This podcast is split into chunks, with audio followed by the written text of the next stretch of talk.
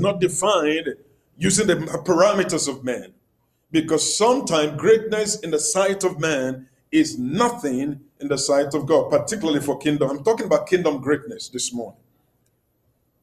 So Abraham's journey started in Genesis chapter 12. And I want us to really see this in Genesis chapter 12. It's important to see how this entire journey of this man began.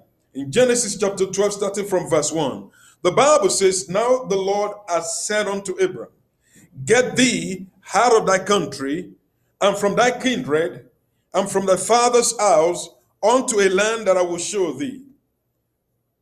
Get thee out of thy country, and from thy kindred, and from thy father's house, unto a land that I will show thee. The Bible says here in verse 2, and I will make thee a great nation. I want us to watch that. And I will make thee a great nation, and I will bless thee, and make thy name great, and thou shalt be a blessing, and I will bless them that bless thee, and curse, and curse him that curseth thee.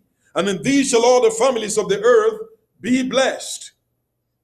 So Abram departed as the Lord had spoken unto him, and Lot went with him.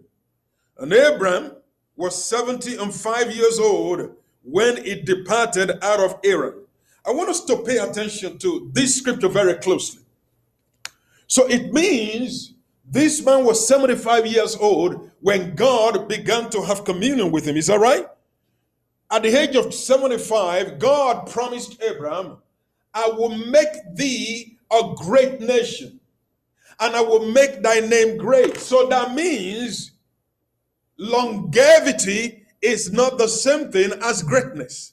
As far as God was concerned, yet, even though he was 75 years old, God was saying, I'm about to make you not just you. I love this scripture because it is important to see the language that is used in the scripture. It says, I will make thee a great nation. He didn't say, I will make you great.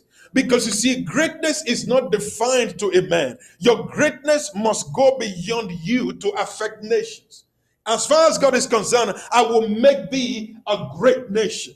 In other words, you will be impactful and you will have influence beyond yourself. I will make thee a great nation. The Bible says, and I will make thy name great and thou shalt be a blessing. The first thing that occurred to me is a simple act of obedience, of leaving his kindred and getting out of his country was the key to every act of God in the life of this man. Very important to see that when we take a journey, the first level of principle that we need to understand that there is something about obeying God and walking in His will, about listening to the counsel of God that creates a new beginning in a man's life. So the first principle that I saw here was that Abraham, Abraham listened to God and obeyed in response to what God has said. Anyone listening to me out there this morning, maybe online, and something inside you crave for greatness you must understand that you need to live where you are to where God designed you to be. God said, Get out of your country and get out of your kindred. Now, I'm not talking about literal movement, I'm not talking about physical movement. I'm talking about living a current location where you are if it is not the place that God wants for you. To some, it is living the lifestyle of reckless living. That is what God is saying. Get out of your kindred. Get out of the familiar. You've grown up to live in this squalor of sinful life. Get out of it. Come out of it. Come from out, come out from among them.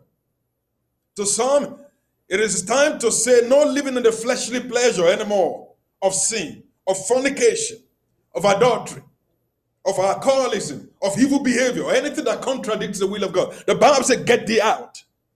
Get out. Stop.